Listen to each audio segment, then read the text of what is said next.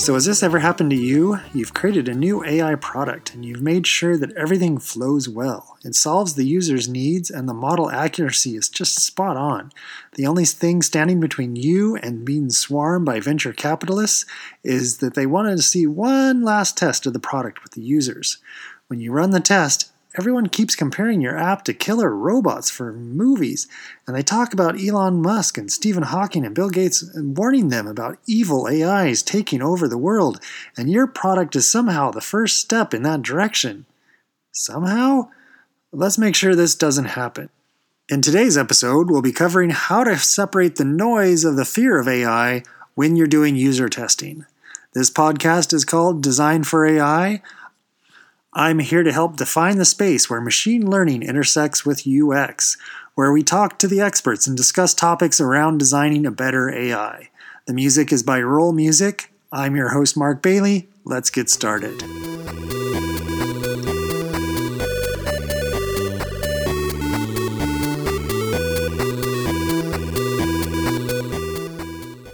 So let's start with a caveat. Before you do any user testing, Uh, for A I, because this is such a new topic, you want to make sure to get a baseline. So when you're doing any user research for A I, you should ask the people who you're talking to to describe what they think what A I is versus what they think the app is. Go ahead and ask them to define A I and machine learning and machine intelligence. Then ask them to define the A I that is in their phone. For example, Siri or OK Google. Most people will define A I as what hasn't been created yet, and the A I models that already exist are just basically technology. These descriptions will help you level set what is just a fear versus what fears are awoken by your product. Now, when I do talk about these fears in this episode, and when you do ask the question, I don't want you to discount them. One of the problems that a lot of developers and researchers can get into Uh, working with artificial intelligence is being so deep in the product that it can seem silly that people are worried about things like killer robots. But the way to a better product is to recognize the concerns your customers have instead of discounting their fears and writing them off as nothing. So first, let's go ahead and cover the best case scenario. Now, the reality is, is that there's just too many movies out there where the A I is out to get everyone. No one thinks A I is A I when it's working well, like in the movies like Star Trek, because, well, it's just it just works. Uh, even in the case where the A I is buggy, like in C three P O or R two D two in Star Wars, people don't think of that as A I either. Anytime anyone reads about A I in the news, it's always paired with a picture of Terminator. So if you are doing this user testing and something brings up a scary A I movie, don't worry, that's normal. It's just part of American culture. Now, from my experience, if they don't bring up Terminator, then it's probably because they're not familiar with A I at all. Uh, I use it as a litmus test to gauge the person's knowledge level of machine learning. Now, this is not to say that large companies don't try and avoid that association. If you look at Google's ads, they refer to everything as machine learning to avoid the association with A I. And Apple calls their chips in their iPhones neural engines, and Amazon uses the term smart instead of machine learning for everything. So, for example, they have smart speakers and smart displays, or even smart homes. Uh, so it seems all of the big companies have completely avoided the use of the term A I, uh, any word associations, as much as possible. And depending on the product that you've created and the user skill level that you've uh, calibrated for, that might help your design strategy too. Now today, I've gone ahead and split this up into two different groups. We have the irrational fears and then legitimate fears.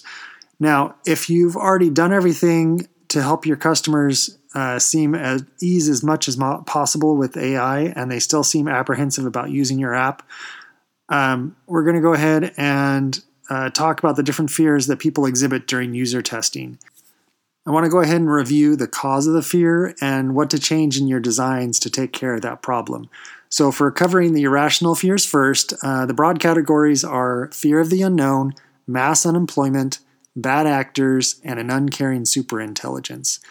So let's go ahead and dive right into fear of the unknown.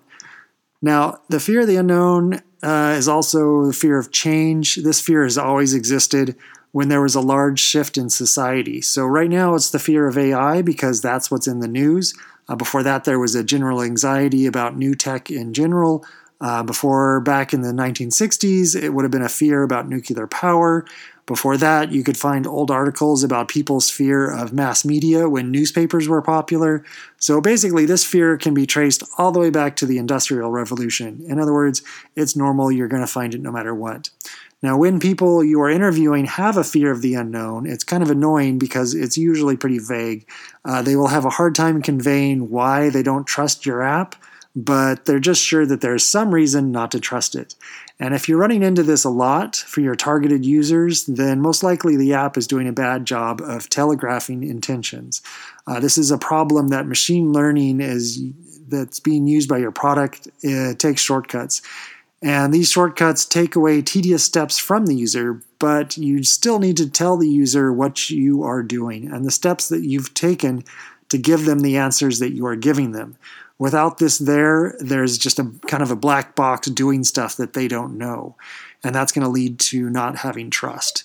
Now, a good example of this is kayak dot com. Now, when you search for airline tickets on this website, there's a whole lot going on in the background. And while they could just throw up a progress bar, instead they're going to go ahead and show you some of the steps that they're doing to filter down the flights based on your search parameters. So think of what your A I model is doing for the user, and you can go ahead and write those steps out and make them obvious to the user while you're doing them. The second thing is mass unemployment. Now, the next fear, uh, pretty much everyone you talk to will probably bring this up as a fear at some point or other. Uh, the older the person is, the more likely that they will think it will affect someone else, um, and not them. The younger people, the more likely they're going to be trying to plan on what to do because they will feel that it will affect them. If this is a strong concern, or if the answers that they're giving you just don't make any sense for the age of the user, you're going to want to go ahead and ask them about their views on e-commerce or mobile disruption and how that changed jobs available. They should match their fears of A I for the same level of job disruption. Um, if they don't match, then there's a good chance you will need to look at your user journeys. So your product is probably doing something for the user that they want to be in control over, that they want to do themselves. So find out which part of the tasks that the people think are important and which ones are the tedious parts. Only do the tedious parts for the user. And if you're doing something uh, that the user finds important, design in ways for the user to see everything that's happening and allow them to be able to take over at any time. A good example of this is MailChimp. They do a lot of things automatically for the user, um, but at any time you can jump in and take over the configuration. And the very most important step of when you actually do send out the bulk email, that is very much left up to the user, and you must go ahead and do that for yourself and confirm it. And then the third irrational fear is bad actors. So this covers all the people that would use A I in nefarious purposes. Now, if ever there was a problem that there was a huge need for design, this is it. Currently, there's a real problem with state-sponsored A I models trying to spread misinformation through deepfakes and and impersonations, but I'm guessing if you're listening to this podcast, you're not the one that's trying to create this type of app, since this definitely breaks good design rules. But with Russia admitting to influencing elections worldwide, this is definitely something that's in the news more and more, so there's a good chance for it to also come up during a user interview, since it'll be on the user's mind. So before doing any user testing, you should have, as part of your experience, a way to recognize people or other systems trying to game your A I model. You don't want to go into the specifics, but it would be a good idea to let the user know how you're protecting them from these bad actors. So the fears of cyber warfare or viruses can make users reluctant to give you their information. So if your model requires collecting a lot of personal information, then make sure to show how your app is protecting user data. If you can use things like federated learning, then you can reassure the user that no matter what happens, since you don't know their data, neither will anyone else. The next fear is usually an A I superintelligence. So the last uh, irrational fear is the uncaring um, A I superintelligence. This fear is uh, based around an idea that A I is going to take over the world, and when it does, um, ma- machine learning models will be able to achieve more human than human, basically. The idea here is that A I will be able to adapt faster than we can, and which will at some point cause the A I to see people as a threat. Now, the way uh, this fear can be expressed during user testing is by complaining about a, a lack of control, or the expectation uh, that the A I is going to betray them uh, by being a computer. Basically, the A I uh, will be your friend until it isn't. This is, again, uh, people that want to have control over the system, um, rather than giving them control over everything, since they don't trust A I to make the decisions for them. In this case, it's better to strive for better transparency.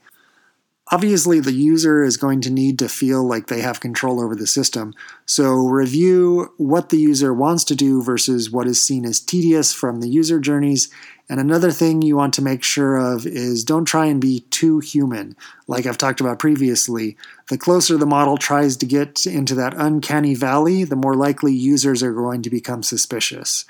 Now, for transparency, once you have the user journey mapped out, write them up and integrate them into the app so that as the user goes through using the app, they know what you're doing, when you're doing it for them, and what to expect from future steps in the journey.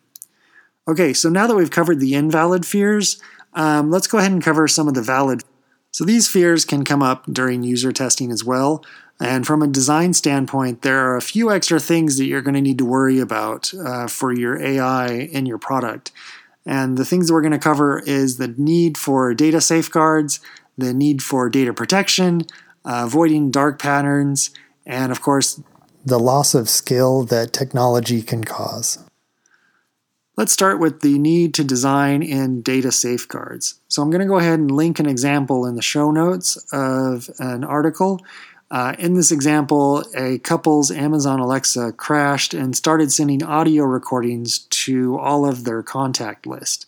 Now, obviously, this is a bug, and you can't know where all the bugs are going to creep in. Um, this is especially true with machine learning models since it is non-determinate. Now, non-determinate means that you can't predict what they will do, but you can know normal behavior. And machine learning models are great at detecting anomalies to normal behavior. So if you have had a model that had been watching how Alexa was working, sending audio clips to all of their contacts would definitely stick out as an anomaly, and that could be shut down either before the user noticed or to ask for a confirmation before continuing. So to solve this, go ahead and start with your user journey and then map out all the expected behavior for your model. If you don't know the type of actions your model will give you, you should still be able to classify the types of answers that you're expecting.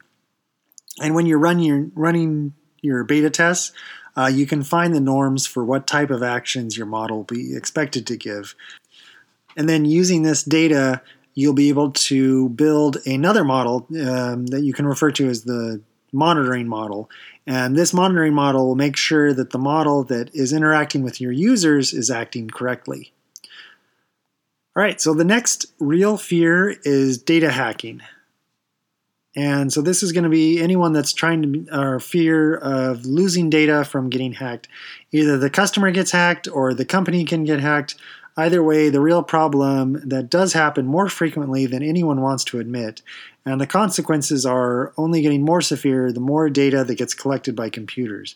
Now, this can be broken out in, into three different areas that you're going to need to verify. One is the company servers, two is the customer's computer, and three is the communication between them. So the first area is keeping things protected on the company servers. If you can't do this, pretty much your company won't be in business for long. The good news is, is that I've covered this previously. Uh, federated learning really helps out here. It's an easy way for a company to protect themselves.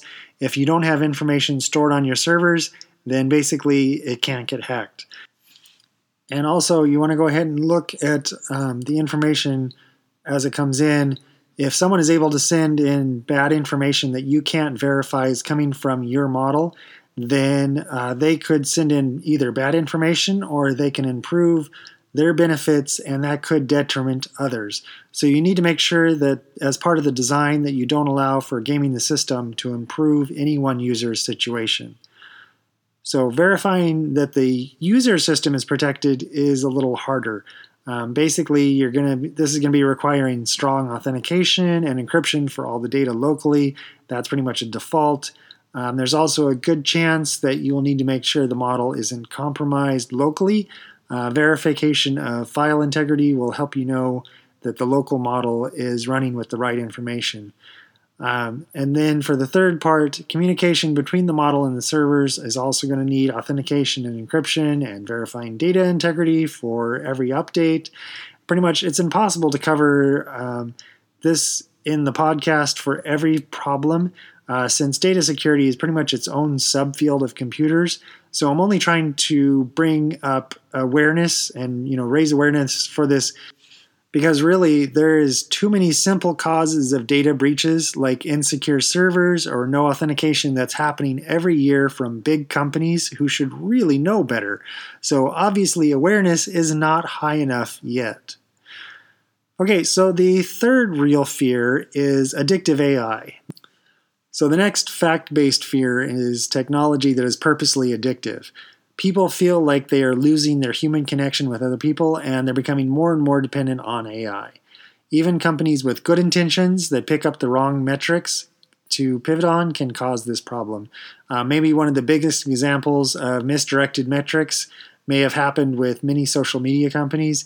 Uh, they start with the stated goal of helping users to connect with each other, but uh, you can't help people connect if the company goes out of business. So to maximize profit, they created an A I model that can help show information that people want, so they'll uh, be able to see more ads. And the A I model metric is set to maximize people time on site. Now, the A I model gets so good at this because it finds that conflict means longer viewing times. And people stop connecting with each other just to consume more information because everyone gets split up into their little splinter groups. And nobody wants to talk with each other and just yell at everyone else because they've learned that's how they get their message out further, because if you yell, it also creates conflict. Um, so basically, the end result is the exact opposite of their stated goal because of one simple metric. So be extra careful with the metrics that you do implement. My last episode was all about this. Um, there's definitely a law of unintended consequences that can be really harsh with A I models. Um, most developers will just be optimizing their models for some form of accuracy or precision. And so to lower the chances of un- unintended consequences, you want to add metrics for customer happiness and fairness and model regression and faster iteration times. Um, to, for more details on this, um, go ahead and just listen to the previous episode. Okay, so the last real fear that we're going to be talking about is the loss of skill because of technology. Now, as people become more dependent on A I models uh, that will be able to complete tasks for them, they will probably be starting to forget how to do it for themselves. People will become more dependent on the A I models, and I agree that this will happen. I mean, this is a real fear, but I just don't really see it as a problem that uh, people fear this uh, really do. Basically, as cell phones became more ubiquitous, um, studies have shown that people can no longer memorize as many phone numbers. Um, calculators make it so that people don't learn as many formulas. And now neither of these have anything to do with machine learning models, but the outcome is pretty much the same. Pretty much uh, people adjust to the tools that they have at their disposal. And I think the same thing is pretty much going to happen with uh, when there's wider adoption of A I. Because of this, how you're going to allay the fears that uh, become closer to the fear of the unknown uh, that I discussed earlier. I can really only give the advice to let the user see exactly what the A I model is doing, and then knowing the steps that the model is completing for you is a good transitional interface until everyone sees machine learning models as just another tool instead of something to be scared of. And on that note, what fears have you encountered with your users? Um, that's all the time that we have for this episode, but I would love to hear back from you on how you were able to work around people's fear of A I in your products. Go ahead and use your phone to record a voice memo, then email it to podcast at design for A I dot com. This is also an awesome way to let me know uh, what you like to hear and what you would like to hear more of. Or if you have any questions or comments, record that message for those things too. And if you would like to see what I'm up to, you can find me on Twitter at Design for A I. So thank you again, and remember, with how powerful A I is, let's design it to be usable for everyone. Thank you.